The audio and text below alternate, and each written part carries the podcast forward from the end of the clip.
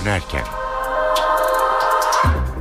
İyi akşamlar ben Öykü Güler Sönmez eve dönerken programıyla karşınızdayız. Günün haberleri ve yorumlarıyla saat 19.30'a kadar sizlerle beraber olacağız. Öne çıkan gelişmelerin özetiyle başlıyoruz.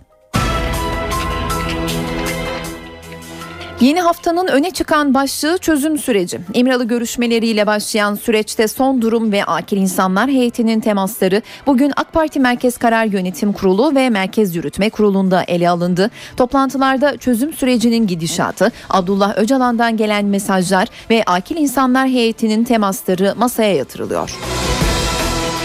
Sanatçı Fazıl Say dini değerleri alenen aşağılamak suçundan 10 ay hapis cezasına çarptırıldı. Fazıl Say kararı Türkiye'deki ifade ve inanç özgürlüğü adına kaygı verici sözleriyle değerlendirdi. Almanya'da 8'i Türk toplam 10 kişiyi öldürmekle suçlanan aşırı sağcı Nasyonel Sosyalist Yeraltı Hücresi'nin davası 6 Mayıs'a ertelendi. İşsizlik oranı Ocak döneminde %10,6 olarak gerçekleşti. Kayıtlı işsiz sayısı ise 2 milyon 890 bin kişiye ulaştı. Venezuela'da Hugo Chavez'in ölümünün ardından yapılan devlet başkanı seçimini Chavez'in halefi ilan ettiği Nicolas Maduro kazandı.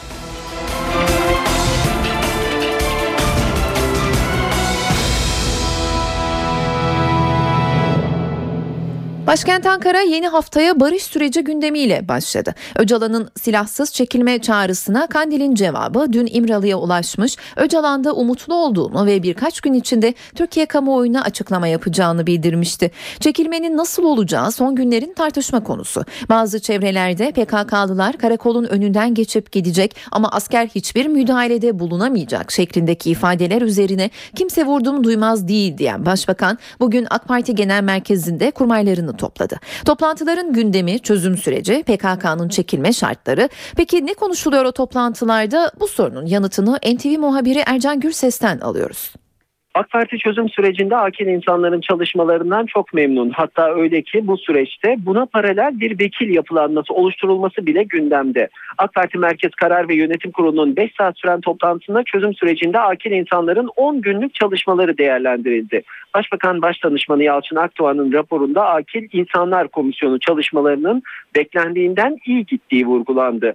Bazı Merkez Karar ve Yönetim Kurulu üyeleri akil insanların yapılanmasına paralel bakan ve milletvekili yapılanmalarının oluşturulmasını önerdiler. Zaten bazı bölgelerde çözüm süreci için heyetler oluşturup temaslarda bulunan AK Parti bu temasları akil adamlar heyetinin paralelinde yapılanmayla sürdürme konusunda karar aldı. AK Parti'nin akil insanlar raporunda komisyonun iki aylık süresinin uzatılabileceği konusunda da görüş belirtildi.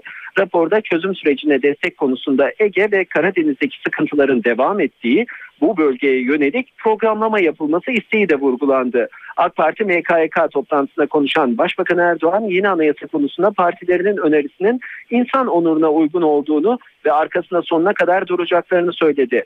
Başbakan MKYK üyelerine başkanlık sistemi konusundaki önerilerinin halka iyi anlatılması çağrısında da bulundu. Ercan Gürses, NTV Radyo Ankara. Öcalan umutlu olduğunu önümüzdeki birkaç gün içinde açıklama yapacağını bildirdi dün. Bugünse sürpriz açıklama BDP'den geldi. BDP Grup Başkan Vekili Baluken PKK'nın birkaç gün içinde çekilmeye başlayacağını açıkladı. Sözleri yankı yaratınca yanlış anlaşıldığını belirterek düzeltme yaptı. PKK'nın önce bir ateşkes pozisyonuna geçtiğini belki birkaç gün içerisinde bir geri çekilme sürecini başlatacağını ve e, silahsızlanmaya doğru gidecek bir süreçle ilgili somut adımlar attığını görüyoruz. Abdullah Öcalan'la BDP heyetinin son görüşmesinin ardından çekilme sürecinin ne zaman başlayacağına ilişkin ilk somut açıklama BDP Grup Başkan Vekili İdris Balüken'den bu sözlerle geldi. Bu açıklama çekilmenin birkaç gün içinde başlayacağı şeklinde yorumlansa da Balüken daha sonra sözlerine açıklık getirdi. NTV'ye konuşan İdris Balüken, çekilme ile ilgili birkaç gün içinde yeni mesajlar gelebileceğini kastettim dedi. Balüken, Öcalan'ın görüntülü bir mesajı yayınlamasının PKK'lar üzerinde etkili olacağını da söyledi. Bu süreçle ilgili Sayın Öcalan'ın kararlı iradesini tekrar teyit etme noktasında önemlidir. Görüntülü bir mesajının yayınlanmış olması işimizi rahatlatır açıklaması gelmişti.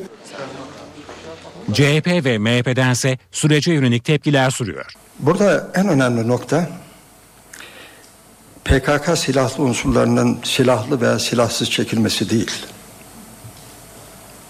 Daha önemli bir nokta var.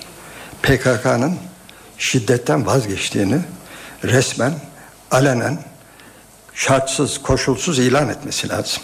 Kim savaşıyor? Kim? Kim savaşıyor? Savaşın tarafları kim? Saldıran var, saldırıya uğrayan var. Burada savaş yok ki barış gelsin. Akil İnsanlar Heyeti'nin hafta sonunda gerçekleştirdiği İzmir gezisinde tansiyon yükseldi. Ege Bölgesi Akil İnsanlar Heyeti'nin başkanı Radik- Radikal Gazetesi yazarı Tarhan Erdem olanları NTV Radyo'da anlattı. Orada gördükleri tepkiye rağmen beklediklerinin üzerinde destekle karşılaştıklarını da söyledi. Çok söylendiği gibi bir direnç görmedim. Gayet bu yok manasına gelmiyor. Evvelden beri söylenen e, çok duyduğumuz bazı itirazlar var. Belirli grupların e, itirazlarını dinledik. E, Birçok yerde soruldu. Sualler var. E, bunların bir kısmı da samimi sualler. Mesela sorulardan çok önemlisi bu şimdiye kadar PKK neden böyle bir şey yapmıyordu da başına taş mı düştü de kabul etti bunu gibi sualler var. Yani karşı tarafın PKK'nın Kürt tarafının ne düşündüğünün niçin böyle bir e, barış sürecini kabul ettiğini hakkında e, endişeler var. Ne verildi deniyor. Yani ne verildi de bunlar e, kabul edildi e, deniyor ve bunların tabii söylenmemiş olması e, endişeleri e, samimi tarafı var, samimiyetsiz olanı var ama samimi olanları da artırıyor. İç Anadolu bölgesi Akil İnsanlar Heyeti ise Konya'daydı. Diyarbakır'da, Hakkari'de, Şırnak'ta insanları ellerinde Türk bayrağıyla sokaklara indiğini göreceksiniz. Buna, buna şahit olacaksınız. Bunlara çok az kaldı. Bu ezberden bıktık usandık. Yeter. Şu anda artık tabutların gelmesini engelleme çabasındayız. Akil İnsanlar Ege Bölgesi heyetinin İzmir Urla'daki ziyareti gergin başladı. Ben gidiyorum sizi dinlemeye niyetim yok. Selametle. Heyet Başkanı Tarhan Erdem çözüm sürecinin mutlaka sonuca ulaşması gerektiğini söyledi. Mardin'de, Van'da Türk bayraklarıyla sahaya inen insanlar göreceksiniz dedi. Ben buna inanıyorum ama Kürt çö- çözüm süreci başarıya ulaştığı zaman göreceksiniz Nevruz'da Diyarbakır meydanı Türk bayraklarından kıpkırmızı olacaktır. Heyet üyeleri ikinci durağı Kemal Paşa'da halkı dinledi. Niye bu kadar geç geldiğinizi, niye bu kadar geç kaldığınızı sormak istiyorum. Heyet Başkanı Tarhan Erdem İzmir'de çözüm sürecine yönelik yaklaşımdan memnun. Beklentilerimden çok daha fazla bir e, çözüm sürecine destek bul, gördüm. E, aslında ben halkın İzmir Ege bölgesinde yüzde 60'ın üzerinde çıkacağını zannediyordum ama burada daha fazla. Akil İnsanlar İç Anadolu Bölgesi heyeti de sahadaydı. Kent merkezindeki bir pazarı gezen heyet üyeleri esnafın çözüm süreci hakkındaki görüşlerini dinledi. bununla hiç ilgisi olmayan vatandaş bile artık kavga bitsin, barış gelsin anlayışı hakim. Heyet üyeleri daha sonra yakınları PKK'ya katılan aileleri ziyaret etti. Ergenekon davasının bugünkü duruşmasında sürpriz bir tahliye kararı çıktı. Mahkeme Oğuz Bulut adlı sanığın tahliyesine karar verdi. Eski Sivas Ülke Ocakları Başkanı Oğuz Bulut ilginç ifadeleriyle dikkat çekmişti. Emniyet Özel Harekat Dairesi eski başkan vekili İbrahim Şahin'le bağlantılı olduğu iddia edilen Bulut'un adı, evinde bulunan el bombaları ve Cumhuriyet Üniversitesi'ndeki bazı öğretim üyelerinin fişlenmesiyle gündeme gelmişti. Bombalar için önce unutmuştum diyen Bulut sonra pişman olduğunu söylemiş. Pişleme iddiaları içinse Ülke Ocağı olarak bir dergi çıkardıklarını, bu dergiyi kimlere satacaklarını belirlemek için liste yaptıklarını iddia etmişti. Ve bugünkü duruşmada tansiyon yine yüksekti. Duruşmadan notları NTV muhabiri Ergün Güven aktaracak.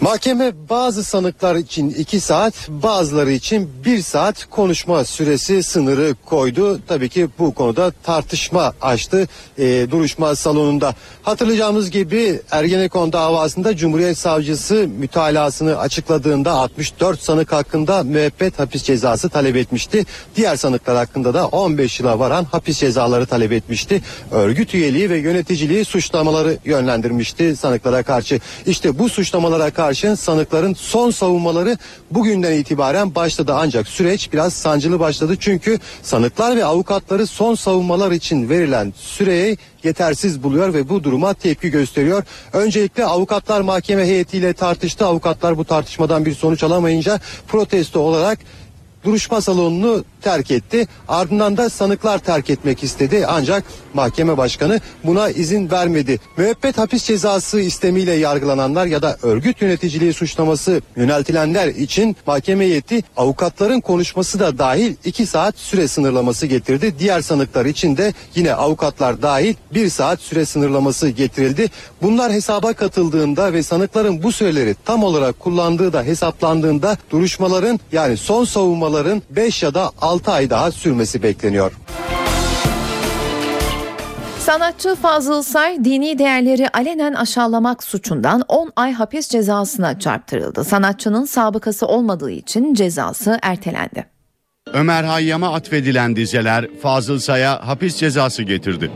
Mahkeme Say'ın sosyal paylaşım sitesinde yazdığı dizeler aracılığıyla dini değerleri alenen aşağıladığına hükmetti. Sanatçıya 10 ay hapis cezası verildi. Nasıl olur suç? İstanbul 19. Suç Ceza Mahkemesi'nde görülen duruşmaya Fazıl Say katılmadı. Sayın avukatı Meltem Akyol suçlamaları reddederek müvekkilinin beraatini talep etti. Ancak mahkeme heyeti sanatçının 8 ay hapis cezasına çarptırılmasına karar verdi. Söz konusu eylem yayın yoluyla yapıldığı için ceza 12 aya çıkarıldı. Ancak Fazıl Say'ın mahkeme süresince sergilediği iyi hal göz önünde bulundurularak nihai ceza 10 aya indirildi. Sanatçının sabıkası olmadığı için cezası ertelendi. Eğer 5 yıl içinde benzer bir suçtan hüküm giyerse ertelenen hapis cezası da infaz edilecek. Karar sonrası bir açıklama yapan Fazıl Say, yurdum adına çok üzgünüm. Hiçbir suçum olmamasına rağmen ceza almış olmam şahsımdan çok Türkiye'deki ifade ve inanç özgürlüğü adına kaygı vericidir diye konuştu. Kültür ve Turizm Bakanı Ömer Çelik, hiçbir sanatçının görüşleri nedeniyle mahkemelik olmasını istemediğini belirtti. Ancak ortaya çıkan bir yargı kararıdır dedi. Yargı kararına Avrupa Birliği'nden de tepki geldi. Avrupa Birliği Komisyonu Türkiye'nin Avrupa İnsan Hakları Sözleşmesi uyarınca ifade özgürlüğüne saygı göstermesinin önemini vurguladı. Almanya'da 8'i Türk toplam 10 kişiyi öldürmekle suçlanan aşırı sağcı Nasyonel Sosyalist Yeraltı Hücresi'nin davası 6 Mayıs'a ertelendi. Duruşmaya Türk gazetecilerin alınmaması kararı tepki yaratmış. Türkiye'den Sabah gazetesinin itiraz başvurusu üzerine mahkemeye duruşmaya 3 yabancı gazetecinin de alınacağı duyurulmuştu. Çarşamba günü yapılacak duruşmanın ertelenmesine bu kararın neden olduğu bildiriliyor. Bu sürede Münih Mahkemesi'nin yabancı gazetecilerle ilgili akreditasyon sürecinin yeniden başlatılacağı kaydediliyor. Kararın ayrıntılarını Alman Radyo Televizyon Kurumu Arden gazeteci Ayça Tolun aktarıyor. Evet gerçekten de şöyle söyleyebiliriz. Türk basını Almanya'da e, basın tarihi yazdı diyebiliriz biraz abartarak da olsa. Sabah gazetesinin Alman Anayasa Mahkemesi'ne bir başvurusu vardı. Söz konusu e, davada e, Türk medyasının olmamasıyla ilgili olarak E, ve şimdi mahkeme e, Münih Eyalet Yüksek Mahkemesi yani Anayasa Mahkemesi'nin Alman Anayasa Mahkemesi'nin e, bu e, hükmettiği kararı uygulamak durumunda kalan e, Münih Eyalet Yüksek Mahkemesi davanın başlangıcını akreditasyonu yenilemek nedeniyle 6 Mayıs'a ertelemiş bulunuyor. İzmir'de 49 muvazzaf 357 sanıklı askeri casusluk davası yarın başlıyor. İzmir Adliyesi'ndeki sosyal tesislerin konferans salonu bu duruşma için hazırlandı. Bina çevresinde de geniş güvenlik önlemleri alındı. Kamuoyunda casusluk davası olarak tanınan gizli bilgi ve belge bulundurma davasında ilk duruşma başlıyor. 2009 yılında gelen bir ihbari mailinin ardından başlayan soruşturma kapsamında 49'u muvazzaf, 79'u tutuklu, 357 sanık hakim karşısına çıkacak. Sanık sayısının fazlalığı nedeniyle duruşma için İzmir Adliyesi Sosyal Tesisler Konferans Salonu seçildi. Buca ile Foça yarı açık cezaevinde bulunan 30 hükümlü yaklaşık bir ay boyunca salonu mahkemeye hazırlamak için çalıştı. Salonun bodrum katına nezarethaneler inşa edildi, sahne kısmına kürsü yerleştirildi. Salon çevresindeki güvenlik önlemleri de dikkat çekici. Bölgeye yeni güvenlik kameraları yerleştirildi. Duruşma günü tesislerde bulunan otel, restoran ve kuaföre girişler kimlik kontrolüyle olacak. 2000 sayfayı bulan iddianame TRT spikerleri tarafından okunacak. Çete elebaşı olduğu iddiasıyla suçlanan marina işletmecisi Bilgin Özkaynak'la Narin Korkmaz hakkında suç işlemek amacıyla örgüt kurmak ve devletin güvenliğine ilişkin belgeleri temin etmek suçlarından ömür boyu ve 9'ar yıl hapis cezası isteniyor. Deniz Kuvvetleri Komutanlığı Kurmay Başkanı Koramiral Veysel Kösele de hakim karşısına çıkacak 357 sanıktan biri. Saatler 18.20'yi gösteriyor. Ben Öykü Güler Sönmez eve dönerken devam ediyor. Gelişmelerin ayrıntılarına geçmeden önce bir kez daha günün öne çıkan başlıklarını aktaralım. İmralı görüşmeleriyle başlayan süreçte son durum ve akil insanlar heyetinin temasları bugün AK Parti Merkez Karar Yönetim Kurulu ve Merkez Yürütme Kurulu'nda ele alındı. Masada çözüm sürecinde son durum, Kandil ve İmralı'nın mesajlarıyla akil insanların temasları var. Ergenekon davasında son savunmalar verilirken sürpriz bir tahliye kararı çıktı. Sivas Ülke Ocakları eski başkanı Oğuz Bulut tahliye edildi. Duruşmada tansiyon yine yüksekti. Sanatçı Fazıl Say dini değerleri alenen aşağılamak suçundan 10 ay hapis cezasına çarptırıldı. Fazıl Say kararı Türkiye'deki ifade ve inanç özgürlüğü adına kaygı verici sözleriyle değerlendirdi. Almanya'da 8'i Türk toplam 10 kişiyi öldürmekle suçlanan aşırı sağcı Nasyonel Sosyalist Yeraltı Hücresi'nin davası 6 Mayıs'a ertelendi. İşsizlik oranı Ocak döneminde %10,6 olarak gerçekleşti. Kayıtlı işsiz sayısı ise 2 milyon 890 bin kişiye ulaştı. Venezuela'da Hugo Chavez'in ölümünün ardından yapılan devlet başkanı seçimini Chavez'in halefi ilan ettiği Nicolas Maduro kazandı.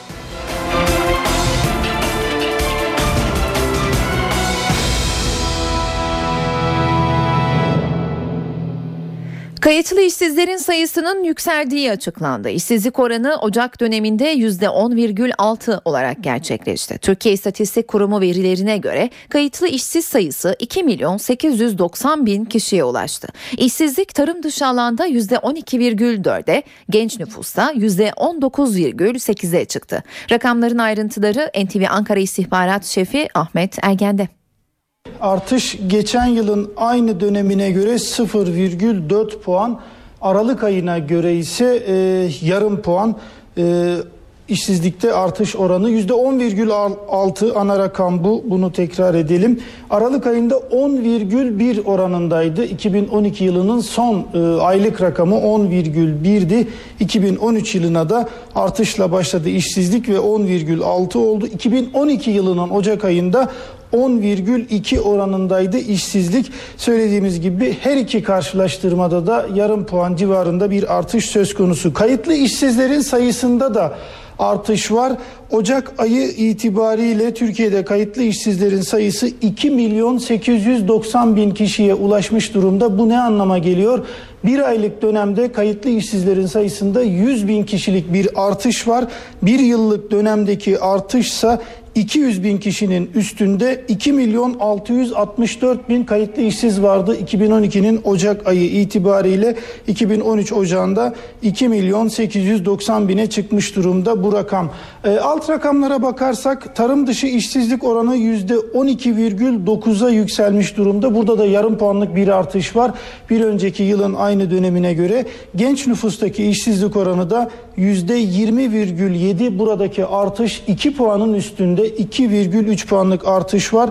2012'nin aynı döneminde yüzde 18,4 oranındaydı e, genç nüfustaki işsizlik oranı.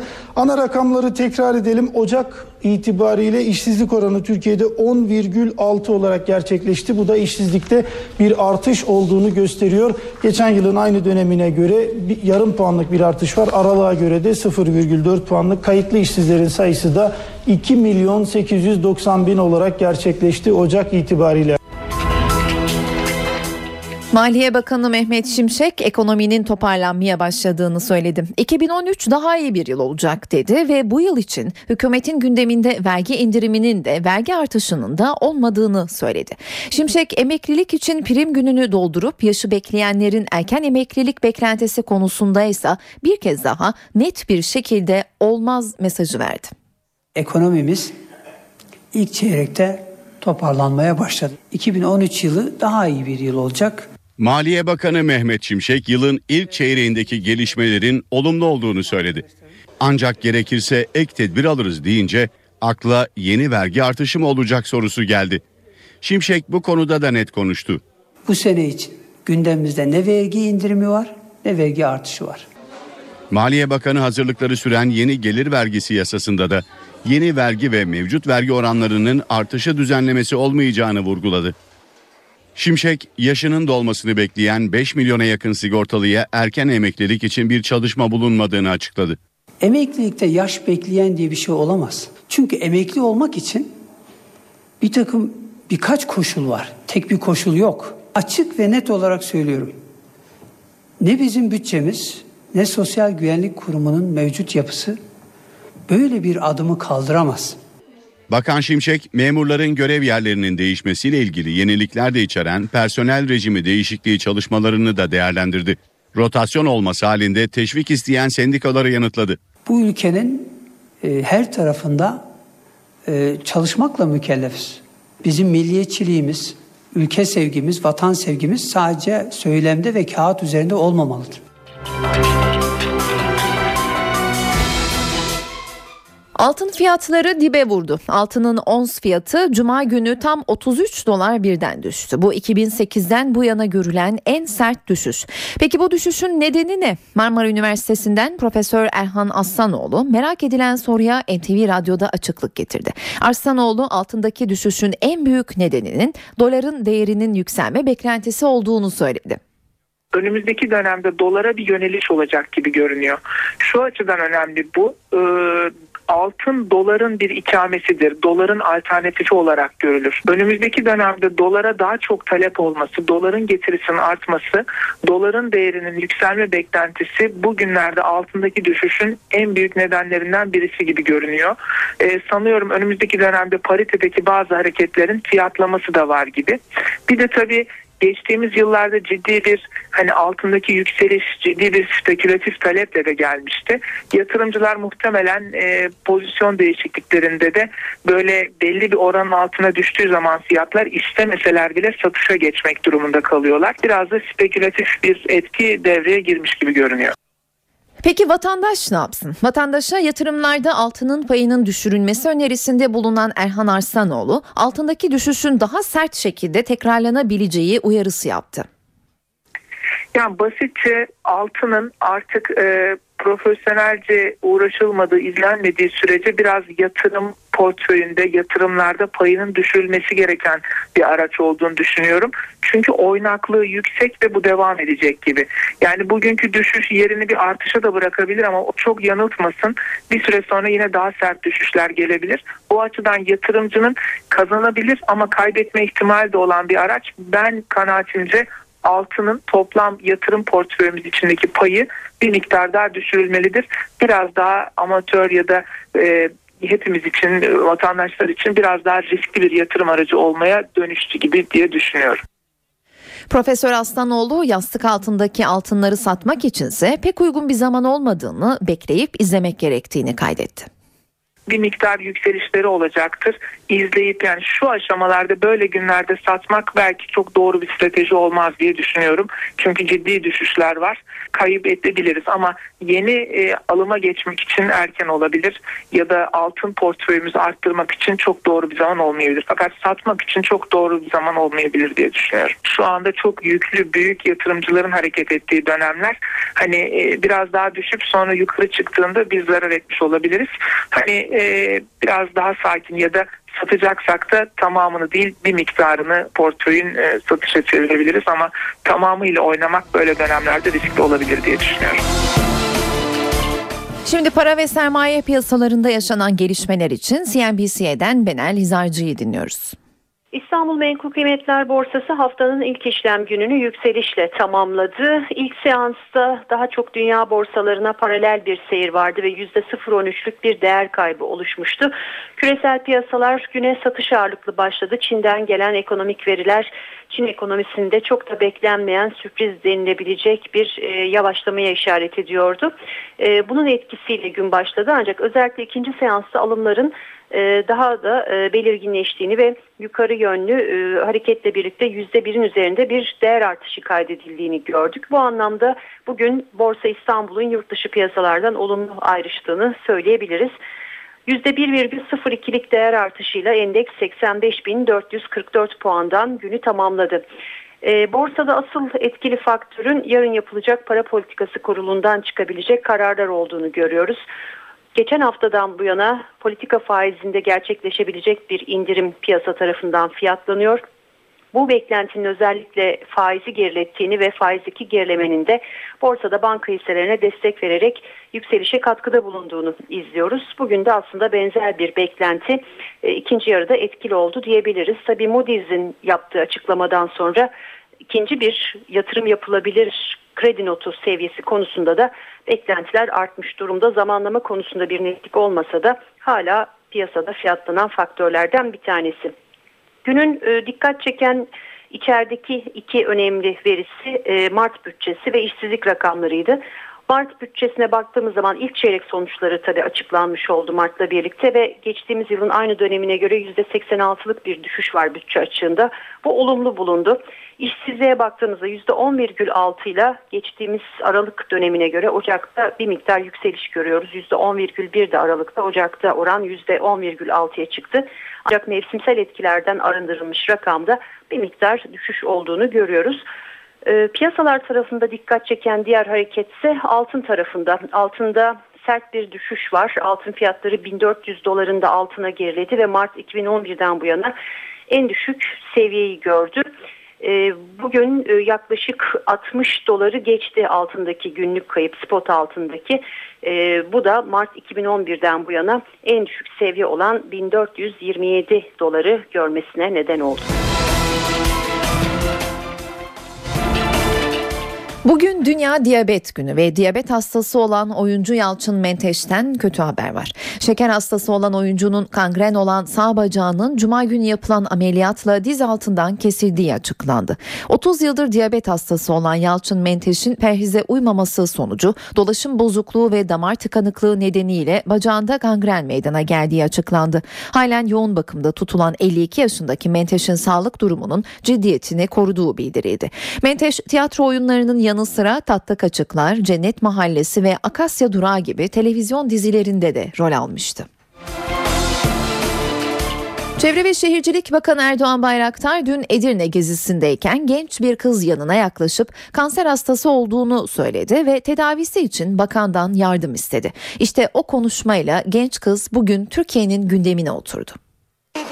Tedavisi için gereken yapılıyor. İlaçları da temin ediliyor. Kanser hastası Dilek Özçelik için Sağlık Bakanlığı devrede. Genç kızın kullandığı ilaçlar temin edilecek. Tüm Türkiye Dilek Özçelik'i Çevre ve Şehircilik Bakanı Erdoğan Bayraktar'ın Edirne ziyareti sırasında tanıdı. Genç kız bakandan ilaçlarının temini konusunda destek istedi. Bakan Bayraktar'ın para yardımını ise geri çevirdi. Bu olayın ardından harekete geçen Edirne valisi Hasan Durer genç kızla bir araya geldi. Hastalığının tedavisi konusunda her konuda yardımcı olacağız, destek vereceğiz. Trakya Üniversitesi öğrencisi Dilek Özçelik valiye içinde bulunduğu durumu anlattı. Doktorum e, bazı ilaçlarının e, bazı ilaçlarımın devlet tarafından karşılanmadığını söyledi. Bu ilaçlar Türkiye'de yok. İthal ilaçlar ve yurt dışından girmesi gerekiyor. E peki ne yapacağım dedim. Vallahi dedi hani zor bir süreç, zor bir durum. Allah kolaylık versin dedi. Hani doktor böyle bir lüksüm yok. Zaman kaybı gibi bir lüksüm yok. Sağlık Bakanlığı ölen yakınlarının organlarını bağışlamayan ailelerle görüştü. Anket sonuçlarına göre sosyokültürel ve dini kaygılar kadavradan organ bağışında ailelerin kararını etkileyebiliyor. Mahalle baskısı, yakının ölümünü kabullenememe ve organ bağışı konusunda ailede fikir birliği oluşmaması. Kadavradan organ bağışına onay vermeyen aileler en çok bu faktörlerden etkileniyor. 2005 yılında %75 olan kadavradan organ bağış oranı 2012 yılında %23'e düştü. Sağlık Bakanlığı bu düşüşün nedenlerini araştırmak için bağışa onay vermeyen ailelerle görüştü. Ölen yakınların organlarını bağışlamayan 310 ailenin verdiği cevaplara baktığımızda %40'ının sosyokültürel nedenlerle organlarını bağışlamadığını görüyoruz. %15'e baktığımız zaman dini nedenler ön plana çıkıyor. %10'u beyin ölümüne inanmadığı için organlarını bağışlamadığını ifade etmiş. Türkiye'de organ bulunamadığı için her yıl 7 bin kişi hayatını kaybediyor. Birçok hasta nakil listesinde sıra beklerken ölüyor. 20 bin civarında böbrek nakli bekleyen hastamız var. 2 bin civarında karaciğer nakli bekleyen hastamız var. Ama yapılan nakil sayıları e, bu hastaların ancak %10'una tekabül ediyor. Hastaların büyük bir bölümünü maalesef bekleme listelerinde kaybediyoruz. Ve her geçen gün listelere yeni hastalar eklendikçe listeler kabarıyor. Etkili sağanak Antalya'da büyük sıkıntılar ve telaş yaşattı. Bir hastanenin bodrum katını su bastı. Ameliyathaneler ve yoğun bakım ünitesi de oradaydı. Doktorlar ve hastane personeli gelen su baskınını sezdi. 112 acil servisinin de katılmasıyla tahliye operasyonu yapıldı. Antalya kent merkezi su baskınına uğrayan ev ve iş yeri sayısı ise 500. Sağanak etkisini öğle saatlerinde artırdı. Merkez Kepez ilçesindeki özel bir hastanenin bahçe duvarı yağışa dayanamayıp yıkıldı. Hastanenin bodrum katı ve yoğun bakım ünitesi su altında kaldı. Tedavi gören 34 hasta görevliler ve yakınlarının yardımıyla tahliye edildi. Hastalar ambulanslarla diğer hastanelere taşındı. Yollar göle döndü, çok sayıda araç yolda kaldı.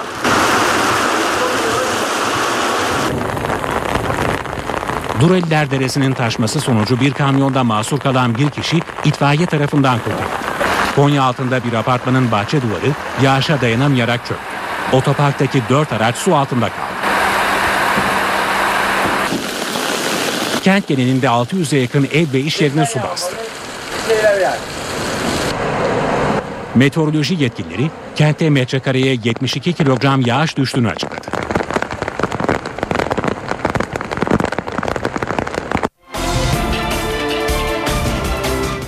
Bu haberin ardından şimdi yurt genelindeki hava tahminlerini öğrenelim. Bunun için NTV Meteoroloji Editörü Gökhan Abur'u dinliyoruz. İyi akşamlar. Batı bölgeleri etkisi altına alan serin ve yağışlı hava kuvvetli rüzgarla birlikte iç kesimlere doğru ilerliyor.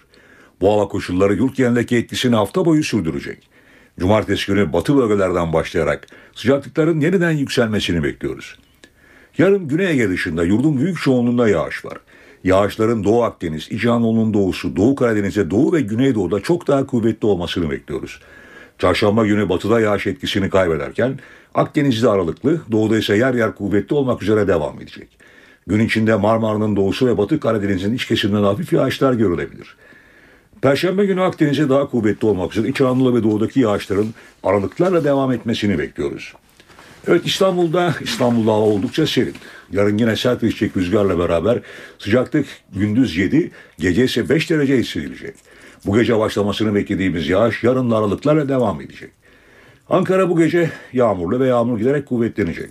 Yarın yağışın giderek hafiflemesini bekliyoruz. Sıcaklık 10 dereceye kadar inecek, gece sıcaklığı 6 derece. İzmir'de yarın hava kapalı ve soğuk. Şiddetli rüzgarla ve sıcaklık 10 derece hissedilecek. Gece sıcaklığında 7 derece hissedi olarak hissedilmesini bekliyoruz. Hepinize iyi günler diliyorum. Hoşçakalın. Saatler 18.44'ü gösteriyor. Ben Öykü Güler Sönmez. Bültenimize dünyada günün öne çıkan gelişmeleriyle devam edeceğiz ama önce özetler. İmralı görüşmeleriyle başlayan süreçte son durum ve akil insanlar heyetinin temasları bugün AK Parti Merkez Karar Yönetim Kurulu ve Merkez Yürütme Kurulu'nda ele alındı. Masada çözüm sürecinde son durum, Kandil ve İmralı'nın mesajlarıyla akil insanların temasları var. Ergenekon davasında son savunmalar verilirken sürpriz bir tahliye kararı çıktı. Sivas Ülke Ocakları eski başkanı Oğuz Bulut tahliye edildi. Duruşmada tansiyon yine yüksekti. Sanatçı Fazıl Say dini değerleri alenen aşağılamak suçundan 10 ay hapis cezasına çarptırıldı. Fazıl Say kararı Türkiye'deki ifade ve inanç özgürlüğü adına kaygı verici sözleriyle değerlendirdi. Almanya'da 8'i Türk toplam 10 kişiyi öldürmekle suçlanan aşırı sağcı Nasyonel Sosyalist Yeraltı Hücresi'nin davası 6 Mayıs'a ertelendi.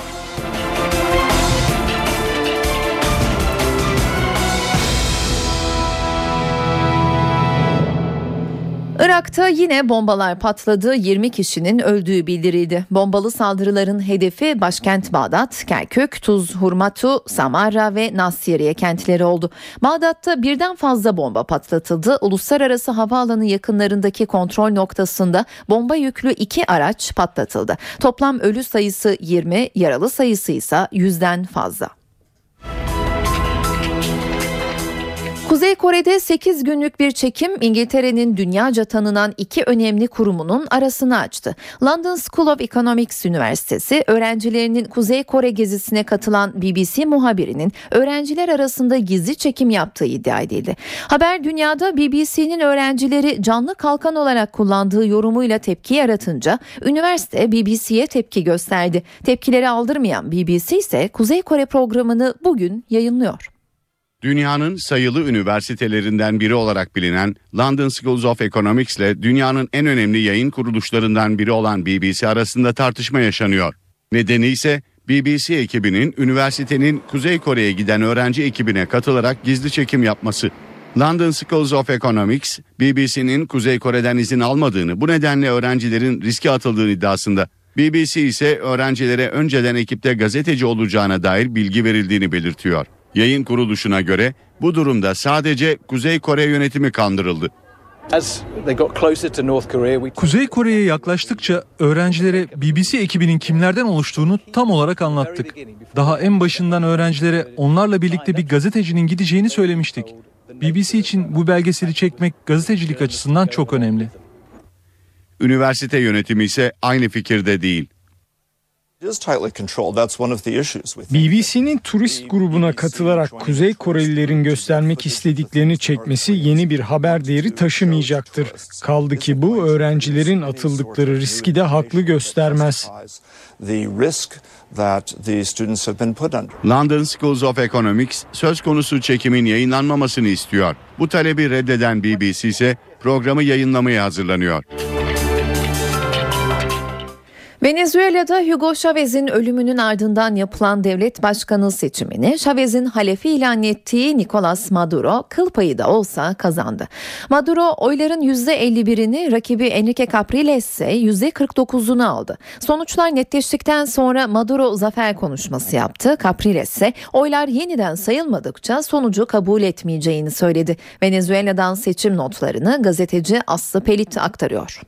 Venezuela'da yapılan seçimlerde Chavez'in veliahtı Nicolas Maduro beklentilerden ötesinde seçimi kazandı. Fakat rakibiyle arasındaki fakat rakibiyle arasındaki oy farkı oldukça az. Capriles seçim sonuçlarına itiraz etti ve oyların tekrar sayılmasını istedi.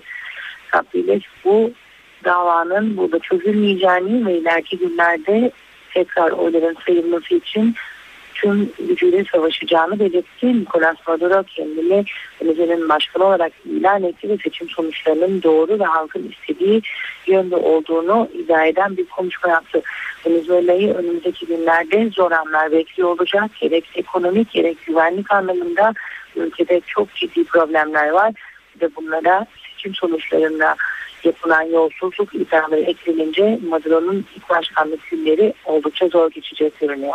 Aslı Pelit, NTV, Buenos Aires. Dünyada askeri harcamalar raporu açıklandı. Bazı ülkeler askeri harcamaları kısıyor, bazıları ise hızla silahlanıyor. Türkiye askeri harcama listesinde dünyada 15. sırada. Stockholm Uluslararası Barış Araştırma Enstitüsü SIPRI'ye göre ülkeler askeri harcamaları kısmaya başladı. Enstitünün hazırladığı rapora göre geçen yılki harcama miktarı bir önceki seneye göre 15 milyar dolar azaldı ve 1,75 trilyon dolara düştü. Askeri harcamalardaki en belirgin düşüş Kuzey Amerika, Avrupa ve Avustralya'da görüldü.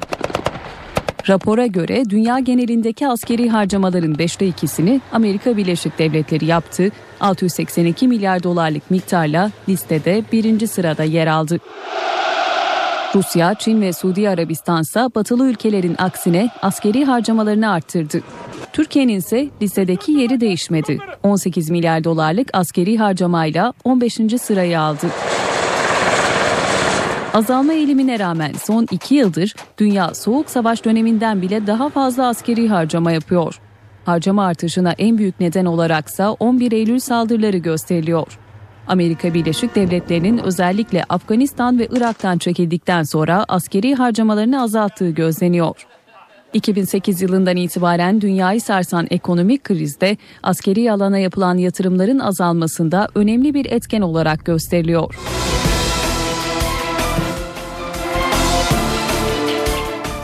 Kıbrıs Rum kesimi ekonomik kriz nedeniyle ağır bedel ödeyen yabancı yatırımcılara jest yapıyor. Rum lider Anastasiadis en az 3 milyon euro zarara uğrayan yabancı yatırımcılara vatandaşlık hakkı vereceklerini duyurdu. Anastasiadis bu şekilde özellikle Rus yatırımcıların zararını bir parça da olsa azaltmayı hedeflediklerini söyledi. Rusların Güney Kıbrıs'taki bankalarda milyarlarca euroluk yatırımı bulunuyor. Avrupa Birliği ile imzalanan kurtarma paketiyle yatırımcıların bankalar bankalardaki hesaplarından %60'a varan kesinti kararı alınmıştı. Amerikalı bilim adamları laboratuvar ortamında fare hücrelerinden böbrek yaptı ve bu böbreği bir fareye nakletti. Sonuç başarılı. Uzun dönemde böbrek yetmezliği çeken insanlara kendi dokularına uyumlu organ geliştirilmesini sağlayabilir. Böbrek yetmezliği çeken hastalara Amerika'dan sevindirici bir haber var laboratuvar ortamında gerçeğinden farksız olarak çalışan böbrek üretildi. Araştırmada Amerikalı bilim adamları bir fareden aldıkları eski bir böbreği kullandı. Bu böbrek laboratuvar ortamında temizleyici solüsyonla tüm eski hücrelerinden arındırıldı. Daha sonra kalan dokuya yeni doğmuş farelerden alınan yeni hücreler nakledildi. Bu yöntemle geliştirilen böbrek 12 gün boyunca laboratuvarda farelerin vücut koşullarının oluşturulduğu bir ortamda bekletildi. Kanı temizleyen ve idrar üretmeye başlayan böbrek daha sonra fareye nakledildi. Böbrek farenin vücudunda da laboratuvar ortamında olduğu gibi idrar üretmeyi sürdürdü. Amerikalı bilim adamlarından oluşan ekip şimdi insanlar üzerinde deneme yapmaya hazırlanıyor. Hastanın kendi hücrelerinden oluşturulduğu için nakillerde vücudun böbreği reddetme riski ortadan kalkacak. Araştırmada başarılı olunmasının böbrek yetmezliği olan hastalar için umut verici bir gelişme olacağına dikkat çekiliyor. Saatler 19'u gösteriyor. Ben Öykü Güler Sönmez eve dönerken haber bülteni devam ediyor. Gelişmelerin ayrıntılarına geçmeden önce bir kez daha günün öne çıkan başlıklarını aktaralım. İmralı görüşmeleriyle başlayan süreçte son durum ve Akil İnsanlar Heyeti'nin temasları bugün AK Parti Merkez Karar Yönetim Kurulu ve Merkez Yürütme Kurulu'nda ele alındı. Masada çözüm sürecinde son durum, Kandil ve İmralı'nın mesajlarıyla akil insanların temasları var.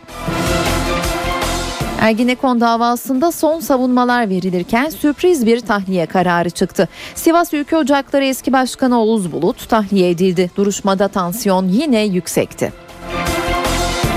Sanatçı Fazıl Say dini değerleri alenen aşağılamak suçundan 10 ay hapis cezasına çarptırıldı. Fazıl Say kararı Türkiye'deki ifade ve inanç özgürlüğü adına kaygı verici sözleriyle değerlendirdi.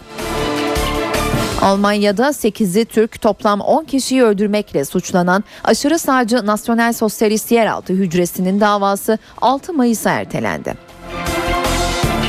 İşsizlik oranı Ocak döneminde %10,6 olarak gerçekleşti. Kayıtlı işsiz sayısı ise 2 milyon 890 bin kişiye ulaştı.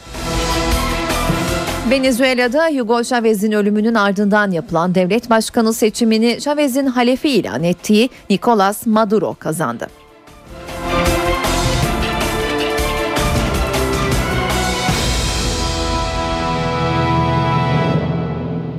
Başkent Ankara yeni haftaya barış süreci gündemiyle başladı. Öcalan'ın silahsız çekilme çağrısına Kandil'in cevabı dün İmralı'ya ulaşmış. Öcalan da umutlu olduğunu ve birkaç gün içinde Türkiye kamuoyuna açıklama yapacağını bildirmişti. Çekilmenin nasıl olacağı son günlerin tartışma konusu. Bazı çevrelerde PKK'lılar karakolun önünden geçip gidecek ama asker hiçbir müdahalede bulunamayacak şeklindeki ifadeler üzerine kimse vurdum duymaz değil diyen başbakan bugün AK Parti Genel Merkezi'nde kurmaylarını topladı. Toplantıların gündemi çözüm süreci PKK'nın çekilme şartları. Peki ne konuşuluyor o toplantılarda? Bu sorunun yanıtını NTV muhabiri Ercan Gürses'ten alıyoruz. AK Parti çözüm sürecinde akil insanların çalışmalarından çok memnun. Hatta öyle ki bu süreçte buna paralel bir vekil yapılanması oluşturulması bile gündemde. AK Parti Merkez Karar ve Yönetim Kurulu'nun 5 saat süren toplantısında çözüm sürecinde akil insanların 10 günlük çalışmaları değerlendirildi. Başbakan Başdanışmanı Yalçın Akdoğan'ın raporunda Akil İnsanlar Komisyonu çalışmalarının beklendiğinden iyi gittiği vurgulandı.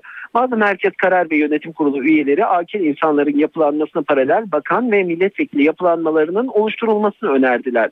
Zaten bazı bölgelerde çözüm süreci için heyetler oluşturup temaslarda bulunan AK Parti bu temasları akil adamlar heyetinin paralelinde yapılanmayla sürdürme konusunda karar aldı. AK Parti'nin akil insanlar raporunda komisyonun iki aylık süresinin uzatılabileceği konusunda da görüş belirtildi. Raporda çözüm sürecine destek konusunda Ege ve Karadeniz'deki sıkıntıların devam ettiği bu bölgeye yönelik programlama yapılması isteği de vurgulandı. AK Parti MKYK toplantısında konuşan Başbakan Erdoğan yeni anayasa konusunda partilerinin önerisinin insan onuruna uygun olduğunu ve arkasında sonuna kadar duracaklarını söyledi. Başbakan MKYK üyelerine başkanlık sistemi konusundaki önerilerinin halka iyi anlatılması çağrısında da bulundu. Ercan Gürses, NTV Radyo Ankara. Dicle Üniversitesi'nde kampüs içindeki aramalarda 4 ses bombası bulundu. 4 kişi gözaltına alındı. Üniversitede geçen hafta çıkan olaylar nedeniyle 3 gün ara verilen eğitim bugün yeniden başladı. Güvenlik önlemi alan polis ekipleri üniversite girişinde bazı araçları aradı. Bir belediye otobüsündeki 3'ü kadın 4 kişi polisi görünce kaçmaya başladı. Polis kısa süreli kovalamacanın ardından kaçan kişileri şüphelilerin kaçarken yola attıkları çantalarda 4 el yapımı ses bombası buldu.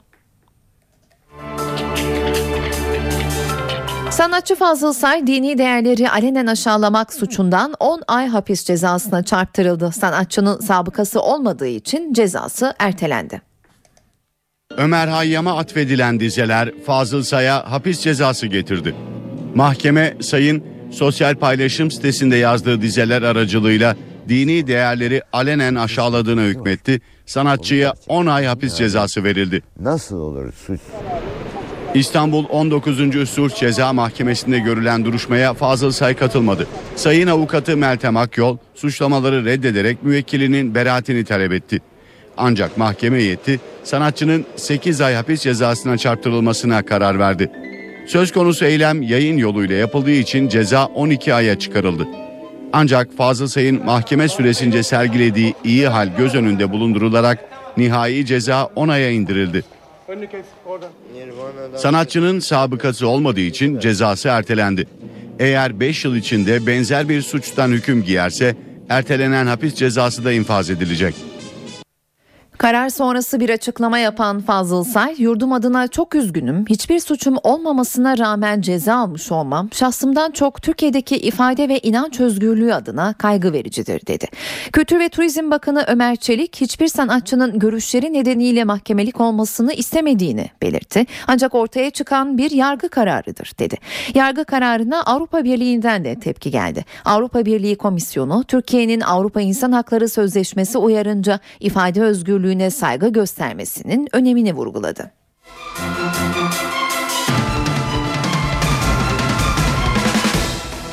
Almanya'da 8'i Türk toplam 10 kişiyi öldürmekle suçlanan aşırı sağcı Nasyonel Sosyalist Yeraltı Hücresi'nin davası 6 Mayıs'a ertelendi. Duruşmaya Türk gazetecilerin alınmaması kararı tepki yaratmış. Türkiye'den Sabah gazetesinin itiraz başvurusu üzerine mahkemeye duruşmaya 3 yabancı gazetecinin de alınacağı duyurulmuştu. Çarşamba günü yapılacak duruşmanın ertelenmesine bu kararın neden olduğu bildiriliyor. Bu sürede Münih Mahkemesi'nin yabancı gazetecilerle ilgili akreditasyon sürecinin yeniden başlatılacağı kaydediliyor. Kararın ayrıntılarını Alman Radyo Televizyon Kurumu ARD'den gazeteci Ayça Tolun aktarıyor. Evet gerçekten de şöyle söyleyebiliriz. Türk basını Almanya'da e, basın tarihi yazdı diyebiliriz biraz abartarak da olsa. Sabah gazetesinin Alman Anayasa Mahkemesi'ne bir başvurusu vardı. Söz konusu e, davada e, Türk medyasının olmamasıyla ilgili olarak. E, ve şimdi mahkeme e, Münih Eyalet Yüksek Mahkemesi yani Anayasa Mahkemesi'nin Alman Anayasa Mahkemesi'nin e, bu e, hükmettiği kararı uygulamak durumunda kalan e, Münih Eyalet Yüksek Mahkemesi davanın başlangıcını akreditasyonu yenilemek nedeniyle 6 Mayıs'a ertelemiş bulunuyor. İzmir'de 49'u muvazzaf 357 sanıklı askeri casusluk davası yarın başlıyor. İzmir Adliyesi'ndeki sosyal tesislerin konferans salonu bu duruşma için hazırlandı. Bina çevresinde de geniş güvenlik önlemleri alındı. Kamuoyunda casusluk davası olarak tanınan gizli bilgi ve belge bulundurma davasında ilk duruşma başlıyor. 2009 yılında gelen bir ihbari mailinin ardından başlayan soruşturma kapsamında 49'u muvazzaf, 79'u tutuklu, 357 sanık hakim karşısına çıkacak. Sanık sayısının fazlalığı nedeniyle duruşma için İzmir Adliyesi Sosyal Tesisler Konferans Salonu seçildi. Buca ile Foça yarı açık cezaevinde bulunan 30 hükümlü yaklaşık bir ay boyunca salonu mahkemeye hazırlamak için çalıştı. Salonun bodrum katına nezarethaneler inşa edildi, sahne kısmına kürsü yerleştirildi. Salon çevresindeki güvenlik önlemleri de dikkat çekici. Bölgeye yeni güvenlik kameraları yerleştirildi. Duruşma günü tesislerde bulunan otel, restoran ve kuaföre girişler kimlik kontrolüyle olacak. 2000 sayfayı bulan iddianame TRT spikerleri tarafından okunacak.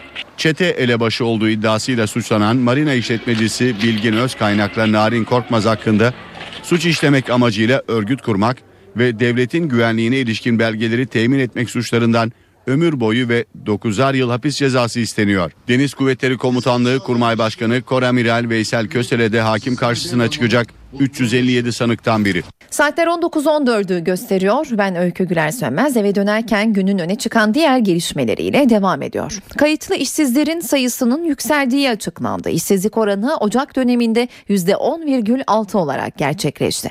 Türkiye İstatistik Kurumu verilerine göre kayıtlı işsiz sayısı 2 milyon 890 bin kişiye ulaştı. İşsizlik tarım dışı alanda %12,4'e, genç nüfusta %19,8'e çıktı. Rakamların ayrıntılarını NTV Ankara İstihbarat Şefi Ahmet Ergen bildirecek.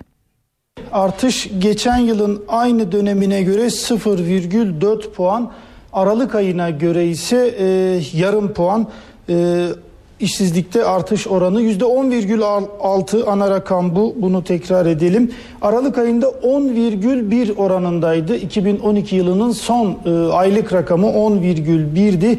2013 yılına da artışla başladı işsizlik ve 10,6 oldu. 2012 yılının Ocak ayında 10,2 oranındaydı işsizlik. Söylediğimiz gibi her iki karşılaştırmada da yarım puan civarında bir artış söz konusu. Kayıtlı işsizlerin sayısında da artış var. Ocak ayı itibariyle Türkiye'de kayıtlı işsizlerin sayısı 2 milyon 890 bin kişiye ulaşmış durumda. Bu ne anlama geliyor? Bir aylık dönemde kayıtlı işsizlerin sayısında 100 bin kişilik bir artış var. Bir yıllık dönemdeki artışsa 200 bin kişinin üstünde 2 milyon 664 bin kayıtlı işsiz vardı 2012'nin Ocak ayı itibariyle 2013 Ocağında 2 milyon 890 bine çıkmış durumda bu rakam. E, alt rakamlara bakarsak tarım dışı işsizlik oranı %12,9'a yükselmiş durumda. Burada da yarım puanlık bir artış var. Bir önceki yılın aynı dönemine göre genç nüfustaki işsizlik oranı da %20,7 buradaki artış 2 puanın üstünde 2,3 puanlık artış var. 2012'nin aynı döneminde %18,4 oranındaydı e, genç nüfustaki işsizlik oranı.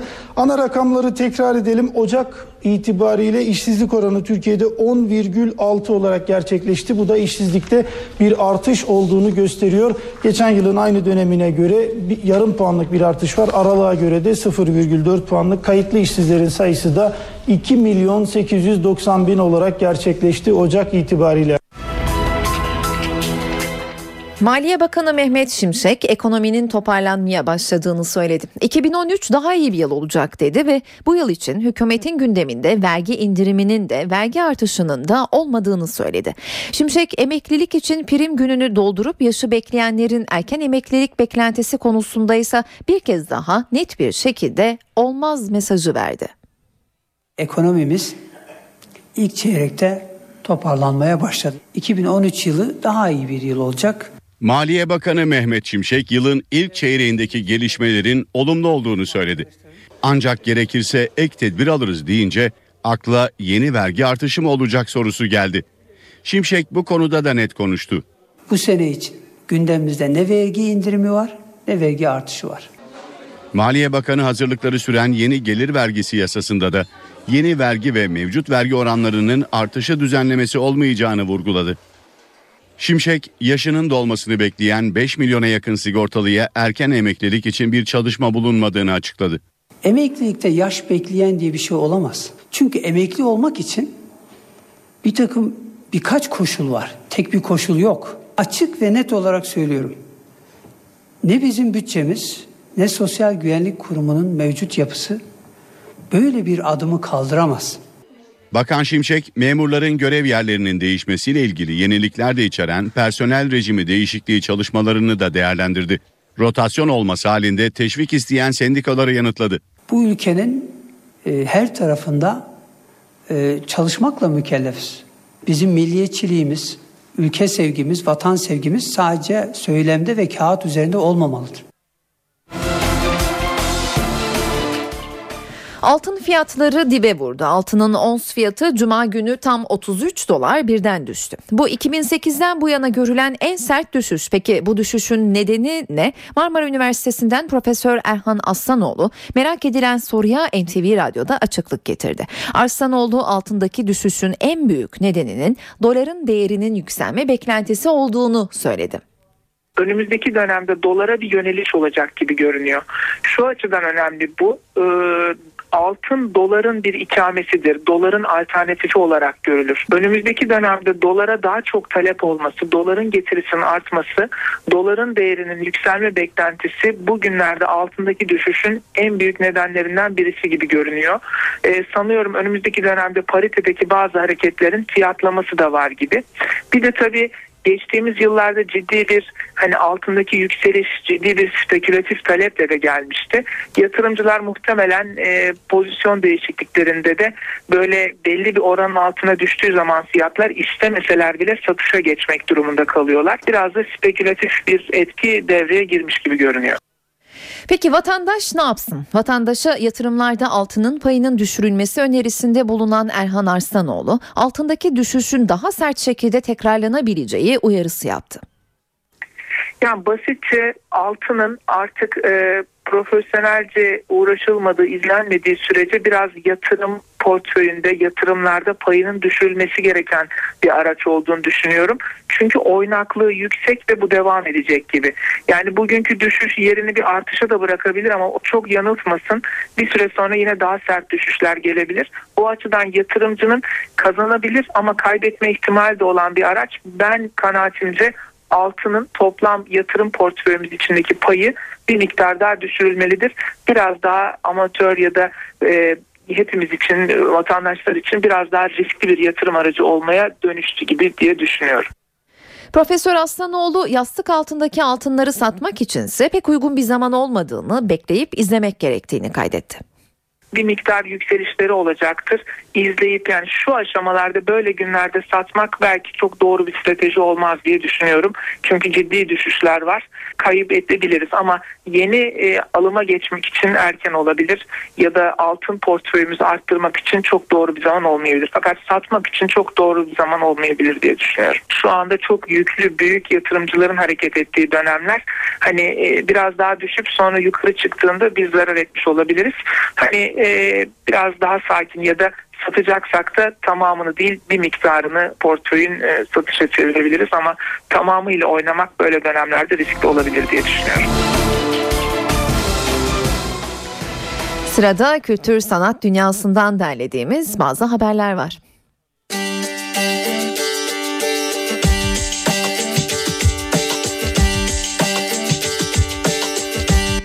Şefika Kutluer ve Kerem Görsev bu akşam İş Sanat Kültür Merkezi'ne konuk oluyor. İstanbul'da ilk kez aynı sahneyi paylaşacak bu iki önemli müzisyenin caz standartları ve klasiklerden örnekler sunacağı resital saat 20'de başlıyor.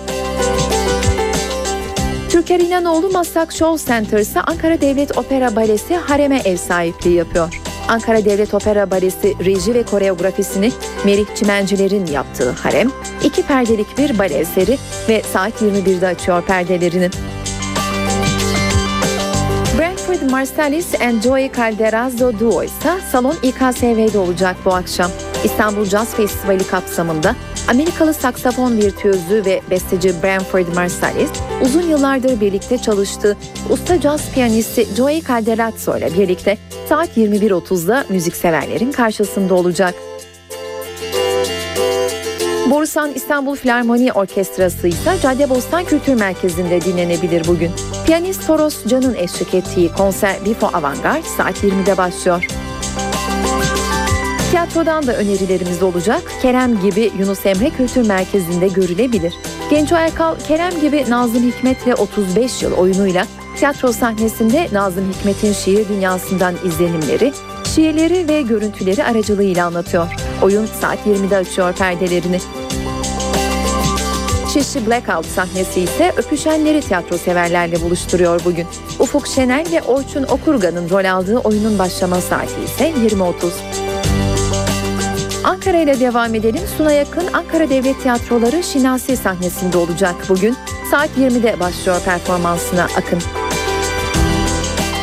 Ferhan Şensoy ise yine Ankara Devlet Tiyatroları Akün sahnesinde görülebilir. 1987'den beri aralıksız oynadığı tek kişilik gösterisi Ferhan Girşeyler saat 20'de sahneleniyor. Bu akşam evdeyseniz CNBC'de saat 19'da CSI New York, saat 20'de Two and ekranda olacak. 23'te ise Game of Thrones yeni bölümüyle ekrana gelecek. E2'de de saat 23'te Workaholics izlenebilir.